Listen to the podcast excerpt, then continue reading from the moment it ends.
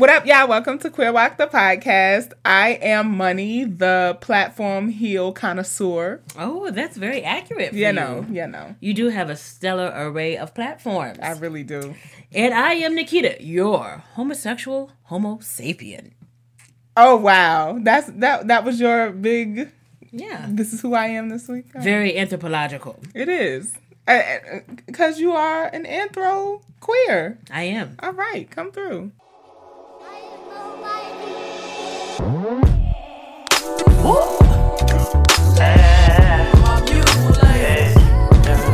Love your chocolate demeanor and your cocoa kisses. I see your glow from a distance. Your vibe inside my submission. I give you all of me. Wanna make you proud of me. We see the God in all you do. Your light is harmony. Every type, darkest night, brightest light. I'm loving your soul. They hate you, replace you, take you, but know that you go worldwide from every continent. I just want you jiggle a little bit. Move them hips, feel that bliss. Hug your sis, make them piss. Don't resist your temptation. You're amazing, no limitation. My favorite in this matrix. We move by your vibration, and that's love. I hope you hear that on the daily, cause baby, you love. I hope you hear that on the daily, cause baby, you love. I hope you hear that on the daily, cause baby, you love. You love. Hey. I hope you All right, Nikita, you want to tell everybody where they can find us? Yes, you can find us on all the social medias. So you can find us on Instagram at Queer Rock Pod.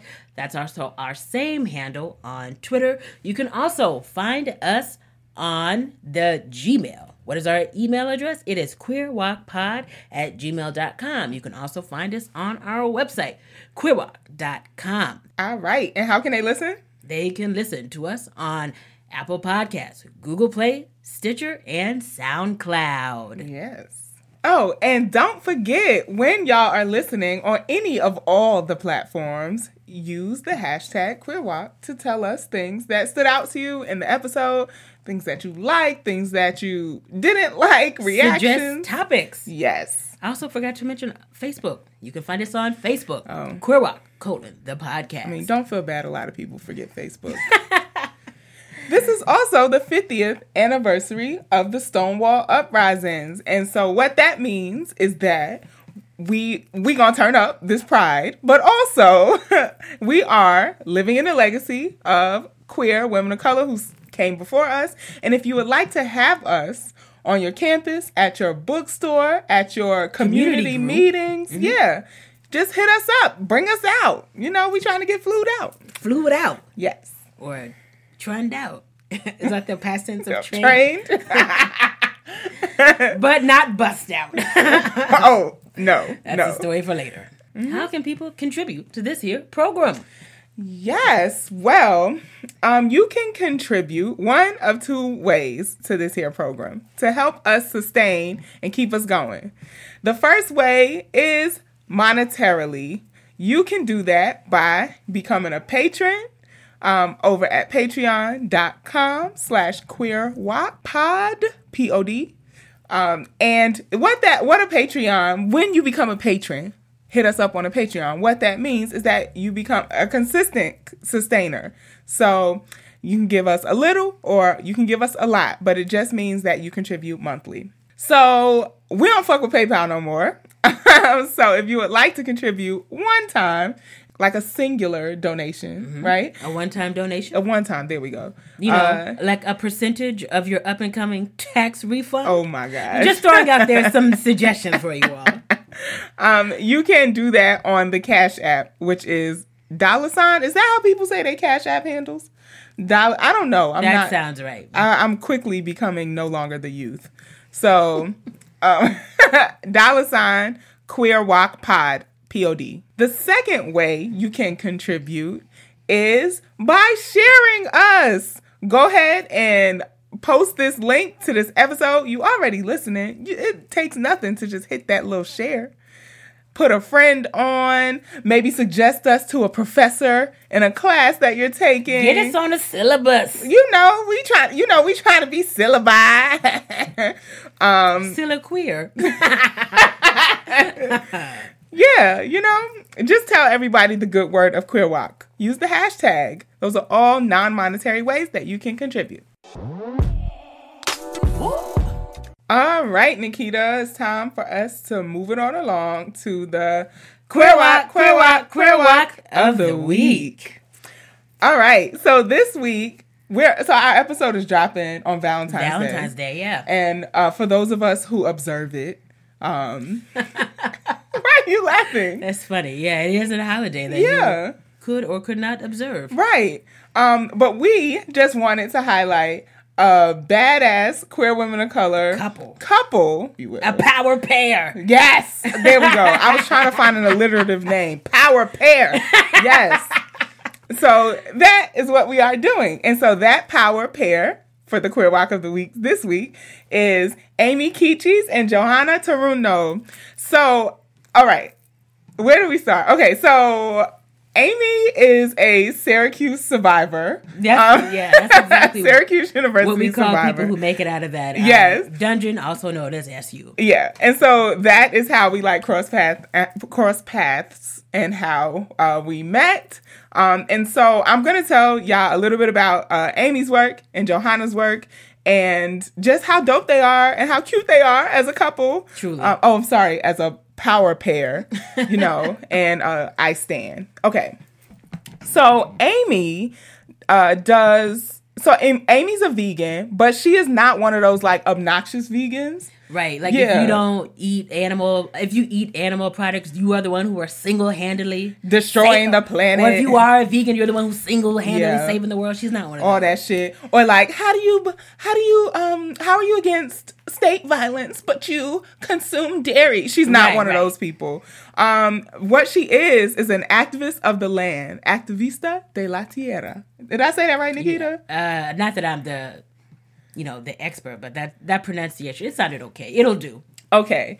And, and so, um, all right. First of all, Amy put me on to a concept called uh, food swamps. Which is a concept that you put me on. Yes. So a lot of us are familiar with food Deserts, deserts, right. right? Which is just like where there's no access to um like healthy food options, right? So no farmers markets, no grocery stores that sell fresh produce, um stuff like that. I think a lot of us know about that. Right. But I was reading Amy's article where she highlighted 10 vegans of color. I'll put a link to that article. Oh, cuz she be writing too. Right. On top of all the activism, right?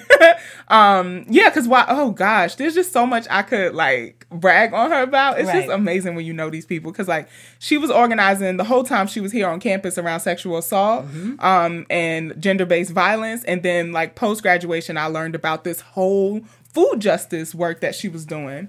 So yeah so we know about food deserts of not having access to uh, fresh food.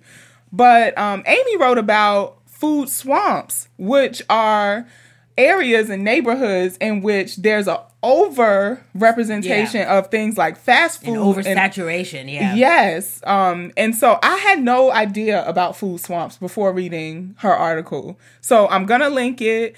Um, and it just feels like such a more like useful thing because like when we talk about food deserts, people be like, Oh, but we got food. Like Burger King, McDonald's right up the block. They right across from each other. But now they- you're getting to the quality. Exactly. Yeah. It's not about like food being accessible. It's about like what food is Right, accessible, exactly. right? And and something that I've heard other people say about the term like food desert is that like it makes it just sound like it just accidentally happened when we know that these things are like racialized and Sure. um like class based and Uh-huh. all that stuff. Um and so out of this work was uh pr- Amy produced Veggie Mijas, right? So I'm just going to tell you a little bit about Veggie Mijas. So Veggie Mijas is a woman of color, non-binary, femme of color collective um, that highlights the importance of having plant-based lifestyles while also intersecting uh, movements around race, gender identity, class, and sexuality. Because, like I said, we know that food justice um, and lack of access to healthy food options has to do with things like racism, sexism, classism, right? Yeah. So um, they do this through like spreading awareness about the lack of resources we have in our communities and our neighborhoods, choosing healthier options. So like doing swaps. Uh, and we went to a buffet one time together, and I could say that like getting put on to like plant-based alternatives to Mm-hmm. like your favorite things in real time at a buffet. It was really fun actually. That's it, not an experience everyone can say that they've had. it was fun. So yeah, so uh, Veggie House does work around animal liberation, environmental justice, all the things, right? Um, so really, really, when we talk about like an intersectional approach to food justice, She's doing it. doing it. That's Amy. So that is one part of this power pair. I go ahead. I just want to throw in uh, this last bit that I think is um, really important um, because she says that through this platform, like people um, have been sharing their recipes like Yes. with one another and then connecting those recipes and their food to their ancestral roots. Oh yes, I I, forgot all about that because you know I don't cook. And I think that that's just um, important. I know that you know people are used to hearing it and talking about it, but there's just you know this con- there's this perception that Yeah. you know the this is somehow like a bougie thing, and often you know times sometimes you know healthier foods are more expensive, but Mm-hmm. uh, barring that, it's like these are um these are things that are not outside of us, Right. and that's something that we always try to talk about Yeah. here on um, on our show, right? That Yeah. you know these things that have been made to that have been pushed out of our reach, you know, Mm-hmm. have been you know we've been dispossessed from those things, but Exactly. you know those things are a part of our Are roots. of us, Yeah. right? Yeah. All right. So that's Amy. Now to the second half. to the second half of, Of this power, power pair, right? so the second half of this power pair is the unapologetically brown series creator and creative director Johanna Toruño.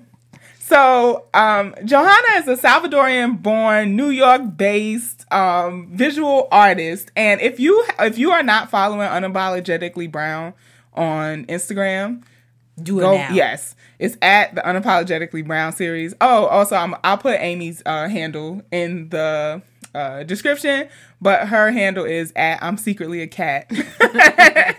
um, yeah, and so Johanna's work. Okay, so you, I guarantee you, you've seen her work um either on the streets if you live in one of the cities that like she's hit up on her um like street art tours or definitely on Instagram because there so she does these bomb ass floral backgrounds with like black feminist quotes, brown feminist quotes, like Chicana and Latinx feminism quotes um layered on top or like um you know un- unsung black and brown women artists um as like the background of these quotes. Uh and so the the images have kind of become like Instagram culture, like Yeah. ubiquitous, you know, like yeah, pretty much. Um, but what we love to do with this segment is we want to highlight the artist behind that because you know so often people just be share, share, sharing her images, and it's like no, like Johanna's behind this, Yeah. and she's like a dope ass uh, artist, right? That we need to know about. So. So she was raised in um, San Salvador, and then um, she was displaced to the U.S. and uh, is, I think, in New York right now. Yeah. yeah, in New York. Oh, maybe because you know she be touring with this art. Uh, um, and so another thing, kind of similar to Amy's work too, is like uh, co- this connection and reclamation of our like ancestral ways of doing things Yeah. Through um, her work uh, with the Unapologetically Brown series. So a lot of that is um, like honoring the the black and brown women feminists who've been doing this, but also like taking art to inaccess- to accessible places, like reclaiming Right. the streets essentially. Just like uh, just for example, in that um we should put a link to the video. Oh yeah, so. Mitú did a a profile of Johanna's Johanna. work. Yeah. And so even though like she's got this wonderful, amazing uh, platform on Instagram, one of the things that she said was like, not everybody has access. Right, right. To Instagram, and so one of the things that she does is like she uses like wheat paste, and she posts. That's what it's and called. she posts the know her really amazing and beautiful uh, floral backgrounds Yeah. and really inspiring and important uh, slogans and quotes. Yeah. And she wheat pastes them like throughout like towns and cities, so you don't have to necessarily have access to like social media. Yes. And and you know to be able to enjoy and see her work. Right. That's I've been I was been trying to think because I was like, yeah, she just grabbed her poster, she put it in her backpack with the I was like the sticky paint. I don't, it's called wheat paste. Wheat paste. Yeah. Um, and I was like looking at something, and she actually had a tutorial on like how to make How your to own it, wheat yeah. paste. Um, so that was dope as I really appreciate that DIY part of it. we know Nikita. Actually, you're the one that that be doing all the DIY stuff. They don't make what I want in the stores. Anyway, So yes. So I just want to read this quote um, from the Unapologetically Brown uh, series like website um, by her. And so she says, um, "We are the only ones worthy of telling our stories. Our lives, our loves, our truths, and our beings must be told with our eyes and our words." That's right. And I, I think you just feel that so powerful, powerfully through the art. Yeah, absolutely. And so that yeah, that's just a badass bottom line quote. Um, and you can also buy and support her art um, on the website, the unapologeticallybrownseries.com. I'll put a link in the description.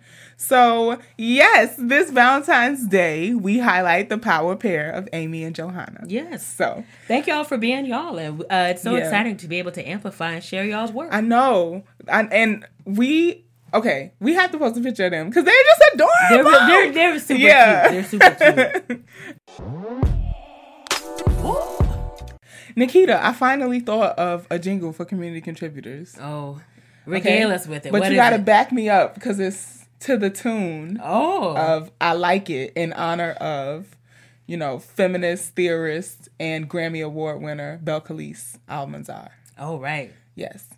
Are you ready? I was about to do the oh curb, but that's not my ministry. oh, girl! Oh curb! oh, you did good! I'm so proud of you! I feel very 21st century right Okay. You just gotta you you know the song I like it. Mm, now. Más o menos. You, all you have to do is go, I like it like that. Okay. Okay, so this is the community contributor song. back in it. Ain't That is not the beat. How the song starts? No. Oh my gosh, this is gonna be an epic fail. Come on. Up, we need them dollars. I like it like that. Become a patron tomorrow. I like it like that. Get a shout out on Queer Walk I like it like that. Community. Yeah, it been hot. I like it like that. Hey, Oh, it's good. and it was I was ready to um hate on Hate you, but that was cute. And It was we had like a good little call and response Yes, going. exactly. So what you think? Community No, all right, that's okay. I think I think we found the jingle. Okay. All right.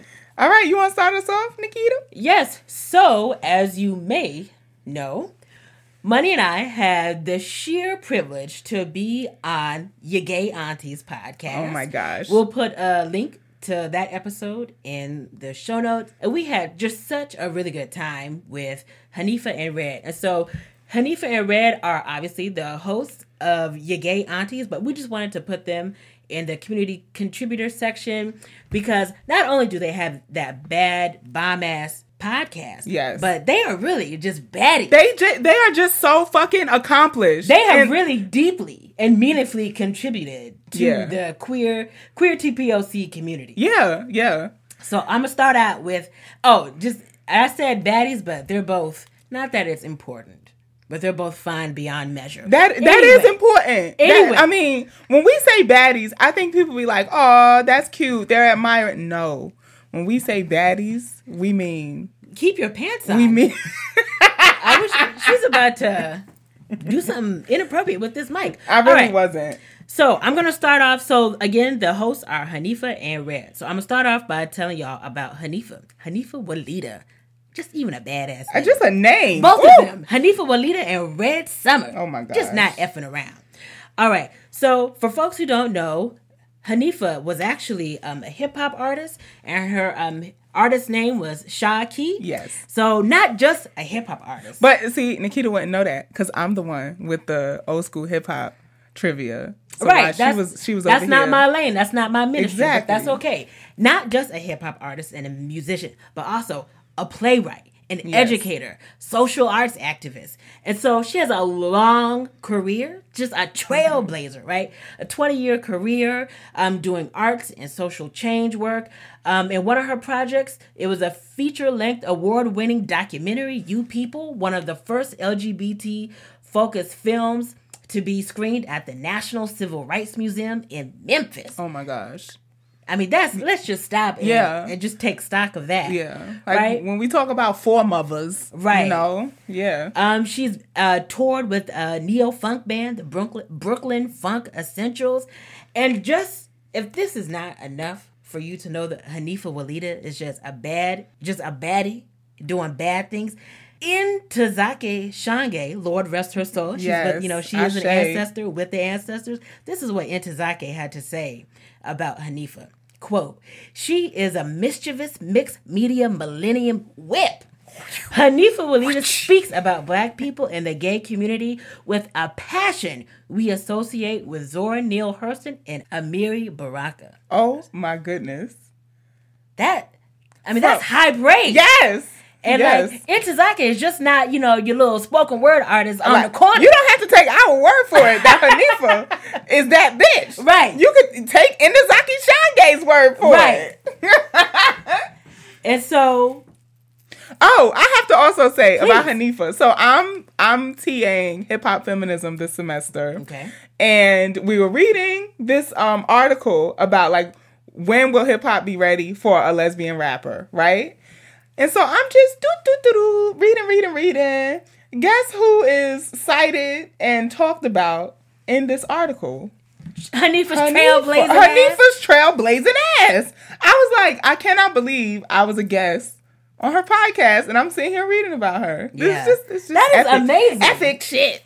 Just, uh, just, just too wonderful. Yeah. And it's like your mind is already blown, but put your uh, put the top back on Put your, your brain panties back on. and do that because we also got to get into how amazing Red Summer is. Oh my gosh. So Red is also an artist, right? Also, multimedia artist. both of them, right? So a black Muslim lesbian, and so she produced and created a wonderful documentary called Al Nisa, Black Muslim Women in Atlanta's Gay Mecca. I love that little uh, Them- you like that Mecca, entendre, right? Yeah, Ah. that was nice. And so she does spoken word again, documentary producer. The list goes on. And in one of the links I saw, it says she's basically a lesbian superwoman who's hap- always happy to share her talents with the world. yes. And like that is just so accurate. And I would be remiss because this is an important part of our friendship. You know, she was in the Black Lesbian web series Between women. That's how I first found out about her. Right. Yes. And I just want to, we'll be sure to put it in the show notes, but she wrote a piece uh, some years ago. It was an op ed Yeah. about being black, lesbian, And Muslim in in the the- South. You know, I read that so long ago, but I didn't connect that it was That- that was red. red, Right. Yeah. And Right. so, Same thing with like Shaki and Hanifa. Right, just like, exactly. oh my gosh. Wow. I hope one day that my um alter ego is that legendary that people Yeah. are like, what? same. Yeah, you know, this is really this is really the episode of powerful pairs. Yeah, I was thinking that. Yeah. So again, thank you, Hanifa and Red, for having us on. Yeah. I think it's episode twenty eight of your gay aunties. Go check it out. Go check it out. Tell them Queer Rock sent you. they're, they're gay nieces or nibblings. That's so cute. Boy, the community can, it's popping this week. can I say it? You just, you were so excited. You didn't Oh even my let me get it out. gosh, yes. Anyway, the community contributor section this week, this episode is just popping. yeah. It's on. I was about to say on fleek, but I know we don't say. Oh, that we don't say that anymore. All right, so it's it's stellar. It's top notch. Stick to the words that I know. So over on the Patreon, uh, we got a lovely comment from a Boston Baddie Brigade member, Kamara. And so, for our patrons, if you don't know, Money has been putting together sonically rich Oh my god. playlists. and so that if you everyone knows that Money is like a musical connoisseur. So if if there was no other reason to become a patron, it's because of this again sonically rich playlist that she's putting together. Yeah. And I'll month. be I'll be dropping them monthly. That's right. Like a Exactly. mixtape.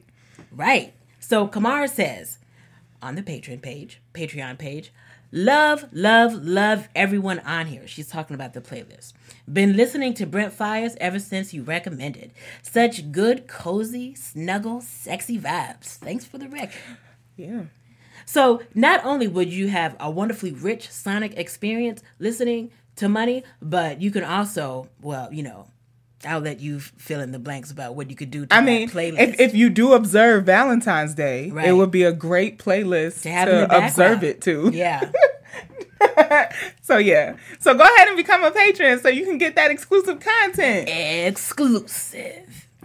All right. So, and other patrons, uh, shout out to Khadijah for becoming a patron. We appreciate that, and we appreciate you. Yes. And the homies at Marsha's Play, shout out to Diamond, Mia, And Z. and Z. So they upped their pledge. We appreciate oh that. Oh my gosh. I, I was about to say that just burns my pussy, but no. Shout out to me. I love it. it just makes me so happy. And the other new patrons are Bianca. Thank you, Bianca. Yes. Michelle. Thank, Thank you. you, Shout out to you. And Gil Marie. Hey! Wow.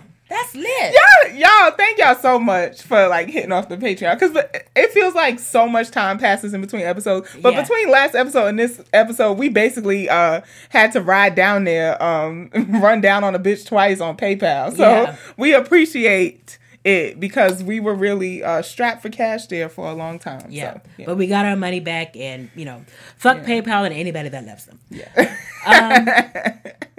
New patrons, people are upping their pledge. And then we're going to go to the The reviews, reviews. Yeah. on iTunes. Oh my gosh, I'm so happy. All right. So, y'all know we are really trying to get to that 200 mark for reviews. Um and y'all really came through in the past 2 weeks. Yeah. Um with these reviews. We got 7 new reviews. Seven new reviews. Um so we're, what we going to do? We're to take turns cuz Yeah, I know we'll you turns. you know you like to dominate I do not. the iTunes reviews just because you're an Apple product user. This is neither here nor there.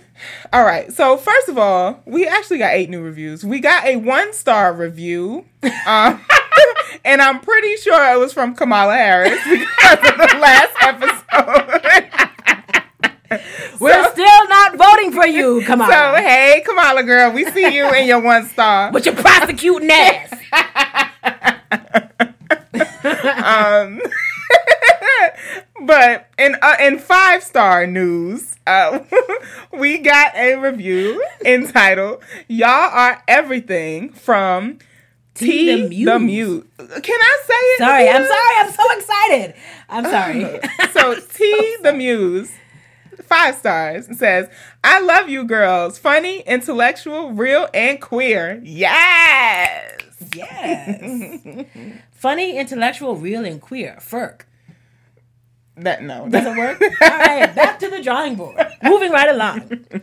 Uh, we also have another review, five star, entitled Y'all Are Everything. Oh, they have the same title. That's so cute. Oh, And this is from Chio's Got Jokes. Chio says, Hi, y'all. I'm a queer Latina from Los Angeles. I wanted to let Nikita know that her weekly contributions are the smartest things I've ever heard. You know how people say that if you read the newspaper every day for a year, you'll have a college, a high school education? I feel like if you listen to Queer Rock every day for a year, you'll have the basis for a very healthy and active and generative queer life. hey. Also, money's mental moments are like an integral part of my mental health journey. All in all, thanks for all your work and light and joy. Oh my gosh. is Thank so you so sweet, much. Chios. First of all, Chios, I'm just glad we have West Coast listeners. Yeah, me because too.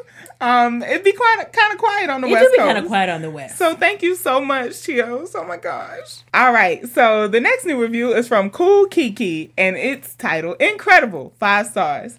I found this podcast on a whim because I was currently bored with the podcast I was listening to, and I am so thankful I found this one. Yes. Okay, Kiki, you got to tell us how you found it on a whim because we, you know, we just Yeah. want to know. Um, it's so important to listen to the voices of people like you, black and queer, and that's why this podcast is so incredibly important for the community. I also think it's important to listen to voices and experiences different than yours. So even if you aren't black or queer, but are wanting to do your part, I encourage you to not only listen and learn from our voices, but also by supporting us, this podcast. All right. Thank you so much, Kiki. Thank you, Kiki. We really appreciate. You know, And I Kiki? love a new listener. You know, I stand a new listener. I was about to say the title of Kiki's review is inc- you know incredible, but I'm going to say that Kiki, you're incredible too. Thank you hmm. You be trying to push up on the reviews.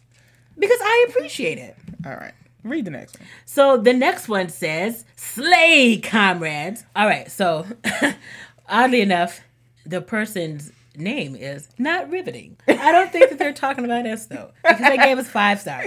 Anyway, not riveting says, I can't believe I never left my review. I thought I did already. I love you both, plus love this podcast. What a well rounded, fun, supportive, affirming podcast. I look forward to every episode. Your interaction gives me life, plus my black, queer, psychology loving self loves all the mental wellness talk, plus socialist highlights too.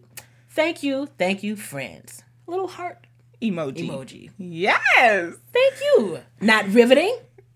And I, I would say you are riveting. Stop trying to take my moves now. All right. the next review comes from Kinge T, and it is titled Queer WOC FTW for the win. Yes, for the win. Okay. I, how how do you know these online acronyms and I don't? I don't know. So Kenji writes, I tune in every episode to get my entire life. Queer WOC Pod gets me together every episode with a good cackle and gems for mental health. And that intro song, shout out to Truth for the like umpteenth time. Yes, always. True. Yes, that intro. Woo Chile, a vibe. Love this podcast. What is that from? I keep seeing everybody I- post it. I don't know. too. Someone help us. Use the hashtag QueerWOC so we can understand what this woof. Chile is. thing. I know it's got to come from some meme, but I we're know. not hip enough. I know. just don't. I'm. I am. I am rapidly aging. I see. All right, the next one comes from Deb Loud, entitled "Funny, Fierce, Full of Wisdom." Five stars. From history to politics, mental health to romance, these baddies produce an amazing and educational show every damn time. I love how they edited. Damn, You can never be too sure. like such a bad word. They were like, maybe they didn't think it would uh, Go through. Go through. Yeah. I appreciate that, Deb. Thank you for being so thoughtful. yes. And last but not least, take it away, money. Oh, this is. Yeah. I love this one. The last one is from Takesha M. First review ever, five stars. I literally just had to stop this podcast to share it, then come here to give you your five stars and write a review. This is my first time taking the time to review any of the many podcasts I listen to. I always say I will come back later and never do. But after listening to Money's mental moment on the seven stages of wellness, I knew I needed to take the time right now. So I'm writing this as my kids are throwing tantrums in the car, lol. This is one of the most well rounded and thought through podcasts I listen to. You truly cover all areas. I feel like the information provided here is useful without that added layer of having having to decolonize anything. As a parent, I find it hard to introduce my children to new concepts because most ideas come with so many layers. Thank you, Money and Nikita. Wow. It's not even just a five star review, but if somebody is letting their kids have a tantrum in the back, that they, they fucking with this. Yes. So thank you to Keisha and thank you to Keisha's children. yes. for the for the review. Yes. Oh my gosh. Like y'all I I think obviously we like want the reviews um so that like folks who just visit the page will be like, "Hmm, should I check this podcast out?" But these reviews help us so much um on late nights when we don't feel like recording. Yeah. Um when all when we run into all the bumps when we gotta fight PayPal, Right. Um, like and and we're like, should we keep this going? like I don't know about you, Nikita, but I'm I'm very. We should we should just stop. like You know she's a classic Virgo.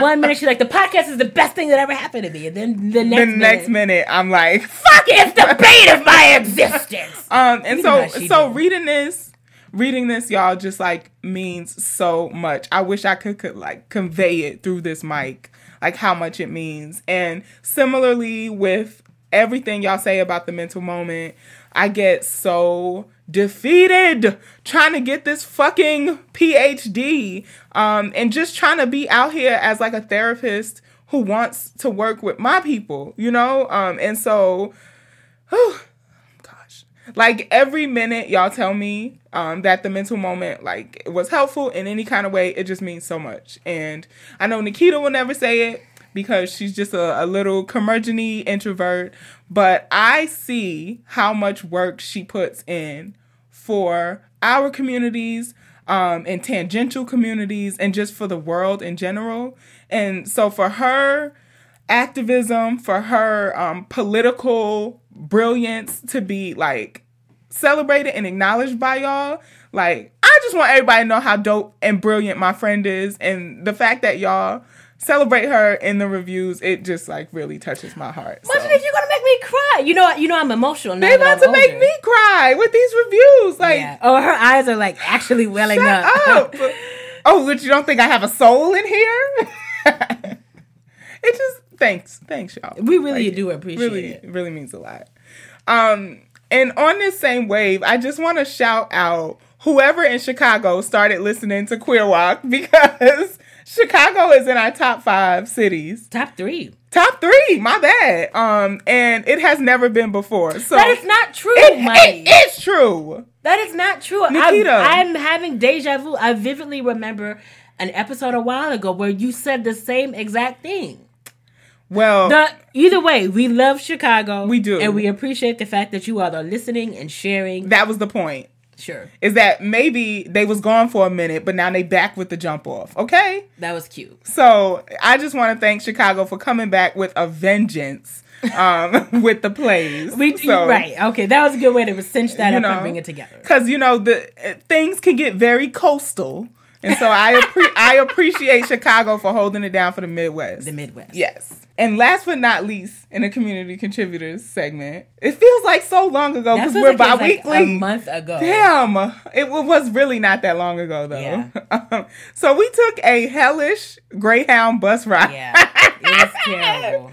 down to New York City to meet up with B. The Black Baddie Brunch Brigade. Yes, is there another B in there? We're, all the B's, Right.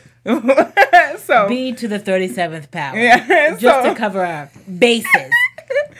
So for folks who are like new to this here program, um, the Black Baddie Brigade is just our podcast community, and it is composed of ourselves, Bag Ladies, Bag Ladies, Tea with Queen and Jay, Tea with Queen and Jay, Inner Hoe Uprising, Inner whole uprising, and they couldn't be there, but also Marsha's Plate. Marsha's Plate. That's right, and so that's our crew. Um, and you know, it just it just always feels so good to just be in a room full of black folks talking podcast shit. Yeah. Um, don't not having to explain like parts of like your politic around like black feminism and shit. Right. And yeah, and we just really support each other through this podcasting landscape. Yeah. And I felt so I there's so much I don't know about podcasting. Yes. I was just like mind blown Yeah. about how much I don't know. Uh, I feel like this was the most informative brunch Definitely. thus to date. To date. Um, damn, it's just like I mean, I knew I knew that everybody was like you know baddies and doing their own thing, but like Yeah. like Sam out here like editing for for like every black every black podcast, you know. And Stephanie, first of all, Stephanie is hilarious. If y'all Oh don't listen to Bag Ladies, y'all need to listen. gosh. She like I really think she's waiting to pop out with a Netflix uh, We- special.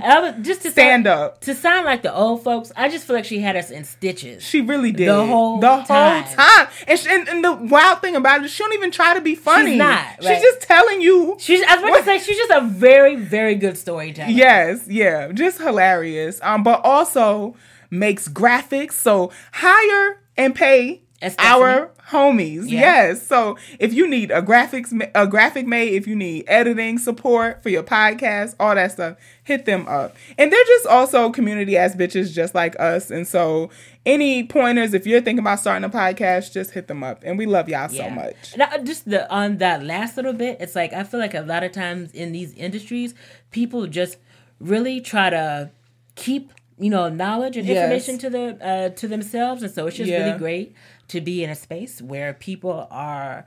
Um, they're not stingy, you know, with their time, their knowledge, Mm-hmm, Yes. and whatever information that they have, and we really just couldn't ask for more. So I Right. really appreciate them. Yeah.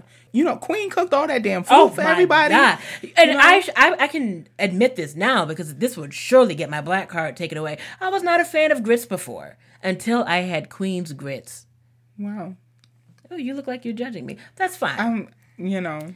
Hmm. anyway, I'm now I can thankfully say to Queen a grits convert. Okay. well, those were some good ass grits They really were. Yeah. So don't y'all want to be like these incredible people? You do. And get like these glowing shout outs on Queer WOC? You do. If you do, become a community contributor. You can do so by donating, by leaving a review. Send us a re- send us like a review on SoundCloud because it's been kind of quiet It over has there. been, yeah. And I, I know a lot of y'all listen over there. Sh- I, my agenda is working. Okay. Taking down Apple one SoundCloud pay at a time. Okay. Moving on along, you know, to my personal favorite segment, the mental moment with money. And I was thinking about this segment, and I was thinking about you, and I feel like I feel like you're chosen not just by, you know, in the metaphysical sense by the ancestors. but I think that you're chosen by us, the I'm chose. the community. Uh, and yes, and you're chose. All right. Money will warn you about the strange things in your mind. Your mental health is serious. Pull up a seat and spare some time. When you get hmm. cynical, your psyche will tear you apart. Money is ready to help heal your mind and your heart. To the bridge. Depression's driving me out of my mind. Hey. That's why the moment's such a fine. Trusting money with our heads. We miss her, don't diss her, and love her. It's money we've chosen. Hey, shaking that ass. When our psyches are so fragile. Never just a big button. All right, I'm oh my back God. with the jingle. You are. What a fucking epic comeback. All right. Okay, this is so funny because first of all, I love New Edition and all its spin That is Bell Biv DeVoe. I know. I was about Oh. to say that. You Sorry. didn't give me a chance. I said I love New Edition and, And all its spin-offs. spin-offs. Okay. I was just, Try to do me. I was ready to All you. New Edition is in my lane of knowing. You're right, touche. That's that's moving closer to Yes. to decades that you would listen to. Right. And so here's a funny tidbit about me. So I'm the oldest. I have two younger siblings, Shara and Nunu. Hey, y'all love y'all. I know y'all listening. And I used to force them to do like The um, dances? The dances, yes. So this is so funny because I was so young. I was probably in like fourth grade. and I'm in there. A boom, cat. That's it. You you can't be Ricky no more. What was that? Uh, that woman from making the band, Lloyd. Laurieann Gibson. That's what you I was? was boom cacking in there with my little sisters to Bell Biv DeVoe. Wow. New edition, all of it. Well, I'm sorry, uh, Nunu and Shara, if that re-traumatized you. I'm I'm sure Nunu just like Uh, Yeah. So thanks for that amazing intro, Nikita. Alrighty. All right, y'all. So this mental moment I'm going to get into. Okay, so this is all about anxiety, but I'm going to do it from a rocks perspective. What? So y'all know I be I be into my crystals and shit. Um, I actually have a, an extensive uh, crystal collection, um, rocks and crystals uh, and minerals, you know. And I think I'm getting into this like new element of the mental moment with money and continuing that alliteration, minerals for melancholy Oh my gosh. um, because I have been um, into crystals heavy. And uh, I think my friends know this about me, but for those of you who are new and listening, do, do, do, do, do. I think I started collecting crystals in like 2011. I think that's when I got my first one. My first one was pretty basic, it was a clear quartz. Um, and so since then, I've just been like increasing in this like collection, but also knowledge about crystals and what they do and all that good stuff. So today I wanted to talk specifically about rocks that help with anxiety. And y'all know I love an acronym.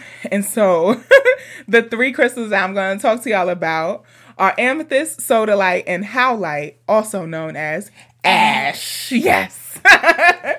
all right. So uh, this um this mental moment was inspired by uh, our dear friend Sequoia, um, who actually just left. Hey, Sequoia. Shout out to Doula for a Queen. yes, doula for a queen. Um, and also a singer. Every she do everything. She do too much. Um, but she was she called me the other day and she told me that listening to us, so uh Sequoia deals with anxiety like a lot of us do, especially a lot of us who um are have marginalized identities, are part of movement work, all that shit. Um she especially around driving. And so she told me that listening to the podcast, especially like the mental moment and hearing our voices while she was driving, helped her drive like a, a far the farthest distance that she has in a long time. oh my gosh. And so that just y'all, I immediately teared up because. I was like, this is all I be trying to do as a therapist, and it's like Just like trying to get you from point A to point B. pretty much. um, so so it really like inspired this uh, segment that I'm giving y'all on today. Okay, and with this episode dropping on Valentine's Day, should you choose to observe it, um, I also think that these would be these are not only like helpful for anxiety, but they're also cute um, gifts for Oh, someone if you want to get idea. somebody right. So moving on along, Ash.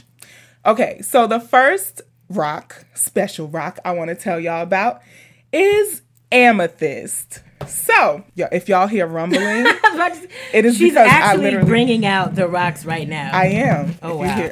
Okay, my chick, that, not an, ASMR program. Okay.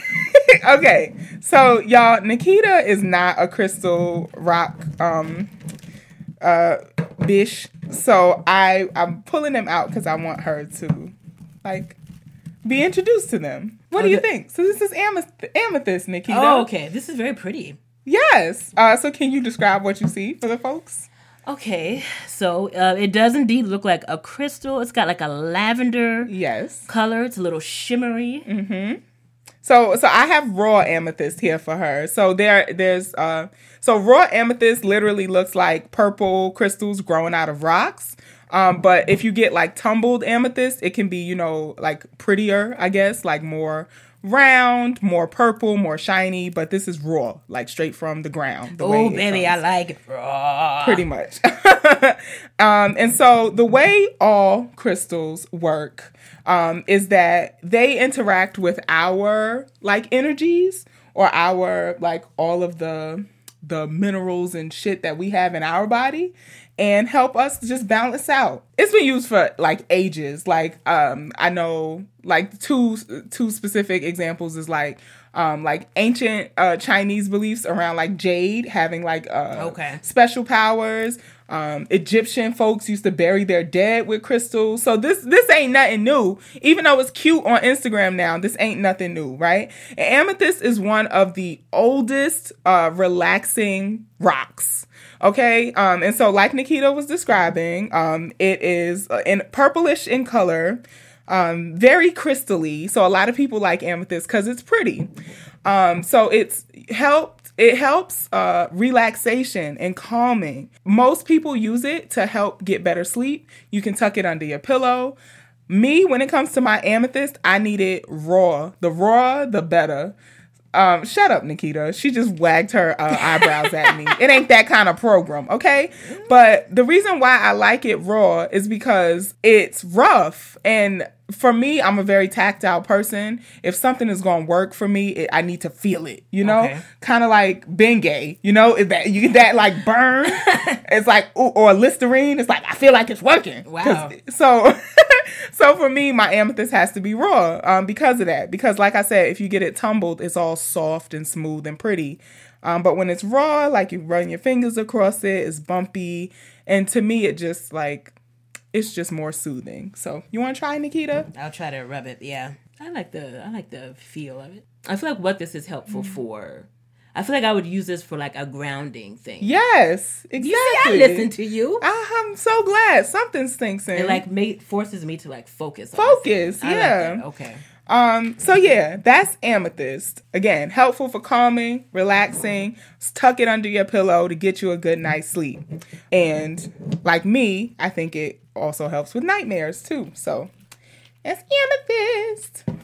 Ash did the A, amethyst. The second is sodalite. So y'all, I almost had a scare because I couldn't find my Sodalite before we was recording, and I wear it so much that I was like, I was afraid it had like left me because it was like, bitch, you know, I'm really done with you. Um, um other people need me. Um, so Sodalite.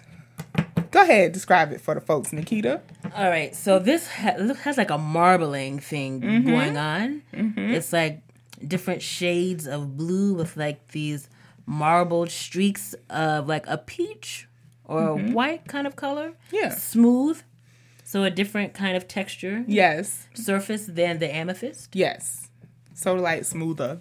It's like a softer rock. Okay. Um, yeah. So sodalite is uh like I always think of it as like a dark sky. Um, like imagine picture a, a like a dark blue sky. That's what sodalite looks like, and it's um often called like the stone of peace. So you can see how this is helpful for anxiety. It, it's specifically um given to folks who suffer with panic attacks because it's used to help calm like rushing thoughts and like ease your mind. Right. So um how I use this is I either like tuck it in my pocket so I can like rub it because again it's smooth, it's soft. And so like like Nikita said about the grounding stuff, like it helps in that way. I wear mine a lot. So I I have these cages that I put my crystals in, um, like as a necklace, or I like tuck it in my bra, you know, nature's pocket, if you will. Ain't that what Blanche called it? Blanche Yeah. Devereaux? Yeah. I feel like my chest is too big. It's like a pocketbook. If I put anything in there, it'll just get lost. Where did I put my soda light? um, um, yeah. So, and sodalite is also really helpful for helping us um stop getting um like lost in our emotion or like too overwhelmed by emotion uh, because it also helps with um ex- uh, expressing yourself and communicating clearly and this is something for me that's really important because i'm a therapist and i do talk therapy mostly um, you know, I do acti- active shit sometimes, but primarily my modality is talk. And so I need to be able to communicate effectively if I'm going to be doing that. Um, so yeah, that's Sodalite, the stone of peace. And last but not least, um, my rock for anxiety is h- light. So, Nikita, you want to describe howlite? All right. So howlite also looks uh, has a marbly look to it. So Mm-hmm. it's it's kind of the inverse of sodalite. So it's white, got a white background, and then Mm-hmm. it's got this what is this like a black and grayish sort of uh, marbling thing going on with it. Mm-hmm. Also very smooth. Very smooth, yeah. This well, this howlite is tumbled, so yeah. What does But that yeah, mean? Um, it just means that it was smooth. It Oh, was okay. smoothed out, like it don't come out the gr- the earth like this. Okay, okay. Yeah. Um, and a lot of a lot of crystals are tumbled, like especially if you buy the small ones at crystal shops and stuff. Um, yeah. So howlite? How light is the sleep stone, right? And so I I threw this in for um, anxiety because lack of sleep. Again, I say this almost every episode is such a contributing factor for how our body processes stress, right? If you um if your body doesn't get the reset it needs in order to like deal with shit um, you just can't deal with it in an effective way. Um, so if you have trouble falling asleep, staying asleep, um, get you some howlite. So uh, it's often given to people who suffer with insomnia. Uh, especially when your insomnia is caused by racing thoughts. Howlite helps us with understanding, um calming our awareness to everything so like if you feel like you over aware like hyper aware of everything um, which is also a lot of times a symptom of, of anxiety light helps with that and another thing that i love about Howlite is that it is a stone that's often used as a connection to like ancestors right and so um I don't know about y'all, but I have like a lot of folks in my family who have passed who who did things around sleep for me. So like my my great grandma, for example, I have always had terrible nightmares my whole life, and she would like put a fork under my pillow. She was like, "This will keep the these this will keep the goons of the goblins away." uh, she would put um a a one of those small little green Bibles under my pillow to keep um nightmares at bay. Or like if I had a spelling test the next day, she's like, "Oh, if you sleep on your words, That's what like my mama used to yeah." say. And so like I just have such this connection with my great grandma and sleep and like getting good sleep. Um, and I still put all kind of shit under my pillow still to today. so thanks, Sula. I love you so much. Um, so yeah, howlite is also used for that, right? So my three rocks that I recommend for anxiety: Amethyst, amethyst, sodalite, sodalite, and howlite. and howlite. Ash. Yes, ash. Talk about it. Yeah. Um, so yes, those are my uh, rock anxiety away suggestions. Oh my gosh, that is Um, so cute. and I'm gonna put a link uh, to an article from the Little Box of Rocks uh, that it that gives some more suggestions for crystals that can help with anxiety. I put these. I feel like these are really common ones that you could get anywhere, um, right? And also, I have this book called um, Crystals for Healing. Um, and I'll put a link to this book as well, but it gives more like in depth, like metaphysical properties of crystals. Also, if you're interested, um, and just a little last, you know, tidbit I want to say about crystals because I think they they are becoming more trendy, um, and you can get them from a lot of places. I would like to say our folks, meaning uh, black and brown folks, have used rocks and the earth and everything they had at their disposal to just like pick up and run with since the beginning of time, y'all. And crystals are not just about how pretty they look um, or how big it is. It's also about where you get them from. So I would encourage you to support um, black and brown folks who are selling crystals. Uh, if y'all want to hit me up, I have like some links to people um, who are of color and selling this stuff. If you have a place near you where you can go like crystal hunting, um, we have a lot of mines up here in upstate New York. Uh, I'm planning on hitting a lot of them up this summer. Um, think about that, and also, uh, you know, we we elevated Amy's work around like, um, you know, food justice and its connection to the land. Um, you know, and we we use this stuff to heal ourselves. You know, through, through whether it be plant based diets or rocks that that we use. Um, but we also want to like give thanks to the earth for giving Yeah. us all these things that we use to heal. Um, so yeah, rock away anxiety with amethyst, sodalite, and howlite. All right, thank you for that. You're welcome. You know, I know, I know Nikita is not convinced, but you know, I gave her ass some crystals before and they worked. I haven't even said anything. You're a skeptic. A little. Yeah, it's okay. I like I, there's use for me though in like the grounding and the the tactile Mm-hmm. Yeah, feeling. it's okay. You know, I can't, I can't win them all, but I, I will say you have to take a multi prong approach to dealing with anxiety, and also you have to take a multi pronged approach to spirituality or whatever you want to call it you know so like some people believe that there's um a all-knowing invisible man in the sky um who knows all their moves and who created them and i choose to believe in in rocks so Touche. Ding, ding, ding, ding. And now, our bi weekly word with our womanist, worker, wordsmith, wizard, Nikita. Ding, ding, ding, ding. Yeah.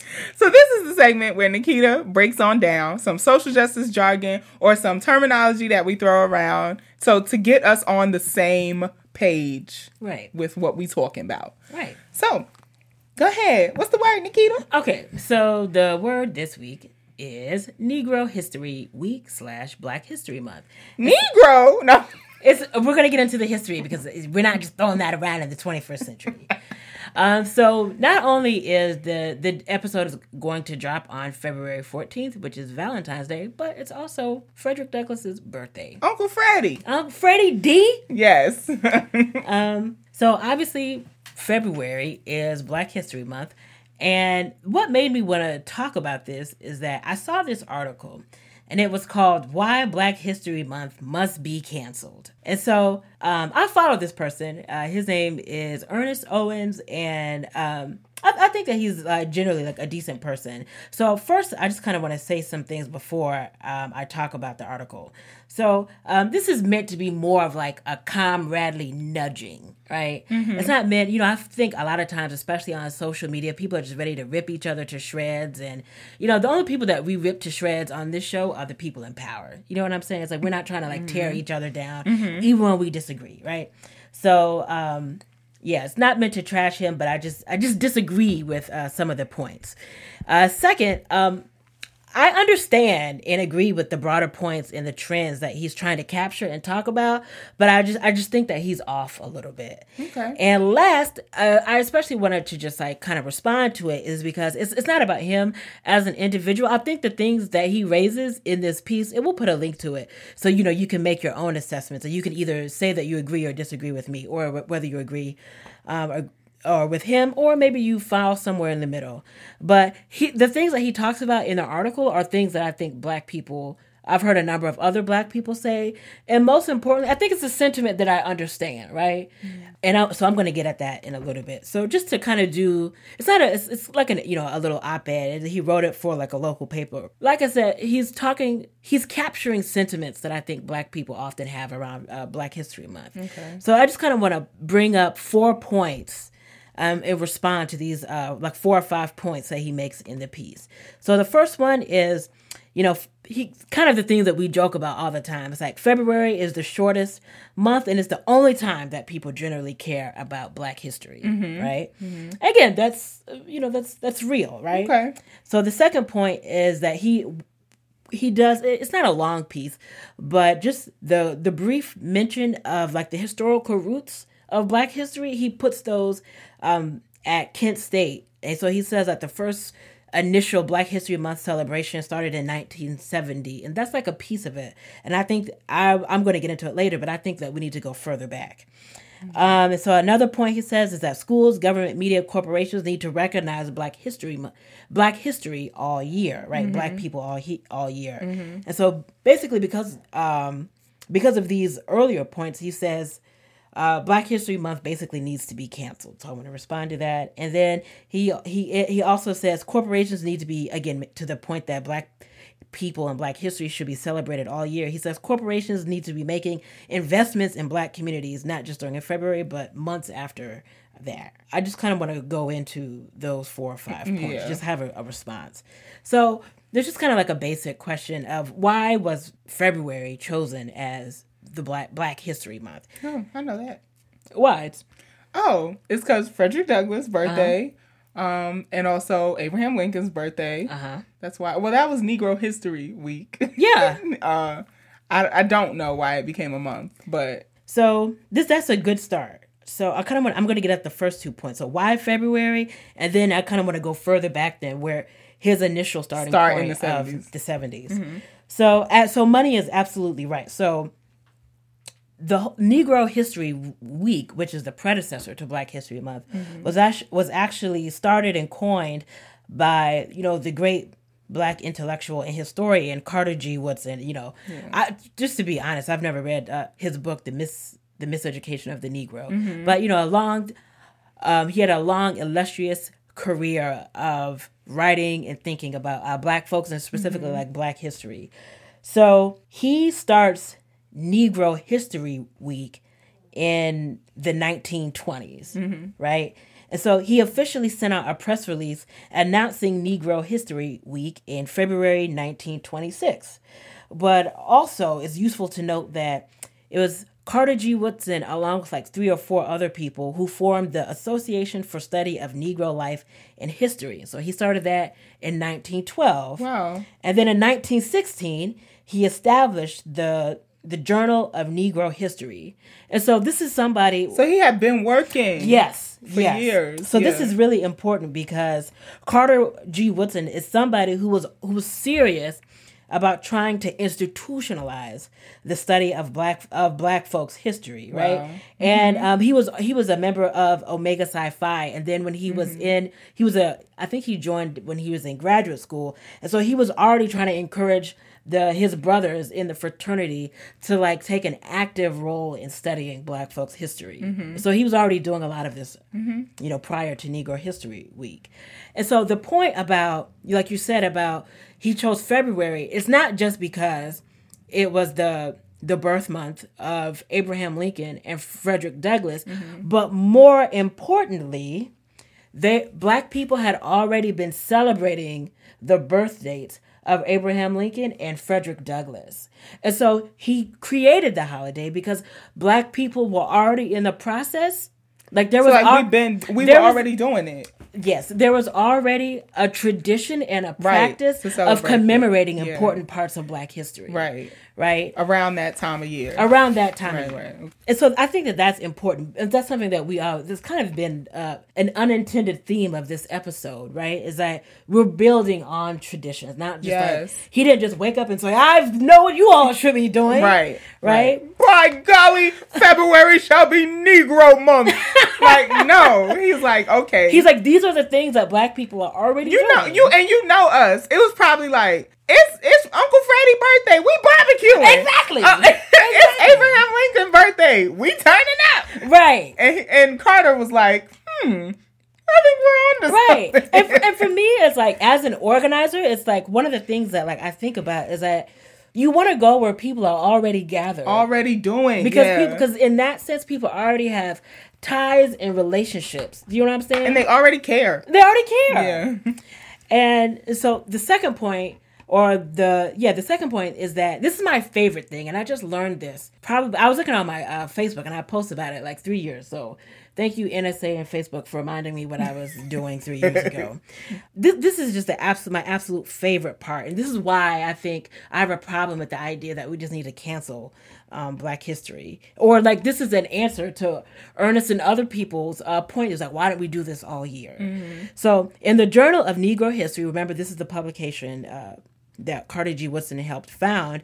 In the 1943 issue, he says that Negro History Week, it was a designated time specifically for school students to demonstrate what they had learned about black people all throughout the year. Wow.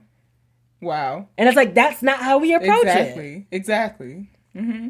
right? And again, back to the you know Carter G to the earlier point that I was making is that he was somebody who was already serious about institutionalizing that kind of study Yeah. and that history. And so here are just some of the things that uh, he had done. So Woodson and you know the Association for Study of Negro Life in History, um, they had they were already providing uh, schools with all kinds of like curricula, tools, materials, This is amazing. primary sources to teach in the schools. And then also they started branches of the ASNLH um, across the country. And so and so and again, this is so to the point like, well, how come we don't study this, you know, black people all all throughout the rest of the years? Like look at the the That- levels that he's going through Yeah. to try to build an infrastructure. Right. To so people that so people can study this. Yeah. And so he also created programs not just for like Mm-hmm. children, but also to expand um, adults continued learning throughout the year about Black history. Right. And it's like you do this, Mm-hmm. you put in this kind of institution, this kind of infrastructure. If you're serious about a word we love here, sustained study Sustaining. Yeah. you know and um they're so funny um i'm gonna post links there's um there's a website called Zinn Education Project and so it's uh, for folks who know about radical history it's named after Howard Zinn the radical um the late great radical historian and so he's got like there's a website that's like in his tradition of like a people's history from below which is one of uh like the a really important work and so they have a really good article um from a scholar. I think his name is Daryl Michael Scott, and he kind of lays out. He does a really good job.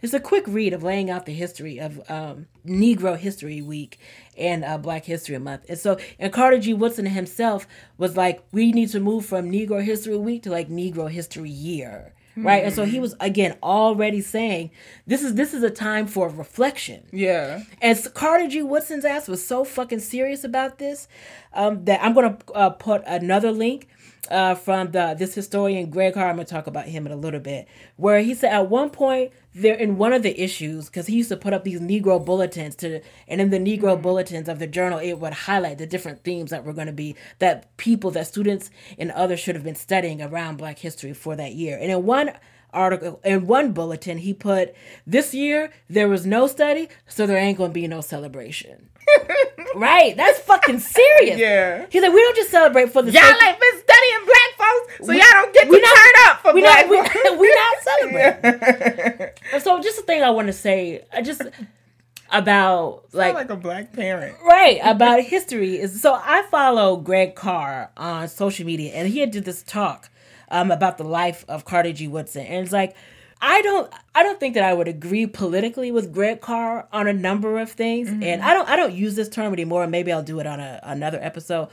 But on some I think some level like he I think he gives off a little bit of um Hotep vibes. But one thing I can say about again I don't use that term as a pejorative but that's for another day is that I I think I disagree on some things with him, but the thing that I appreciate, like when you look at this talk, it's on YouTube. He he's just such like he you can tell he takes Black history serious and like mm-hmm. it's I think about a word that Alexis Pauline Gumbs used in that interview uh when we talked to her is like rigor. Mm-hmm. Like mm-hmm. he is somebody who's just who just has a really deep and rich understanding about the genealogy Yeah. of Black history, and it's like again, I don't need to agree with him on everything to know that he's really put on some real serious work Right. to try to excavate the history Yeah. and uh, and the intellectual life of black people and like black intellectuals. I could just really appreciate that because it's like you're you're saying that we are like a, worthy to of study and Yeah. like we have a history, Right, Right, Like, and, yeah,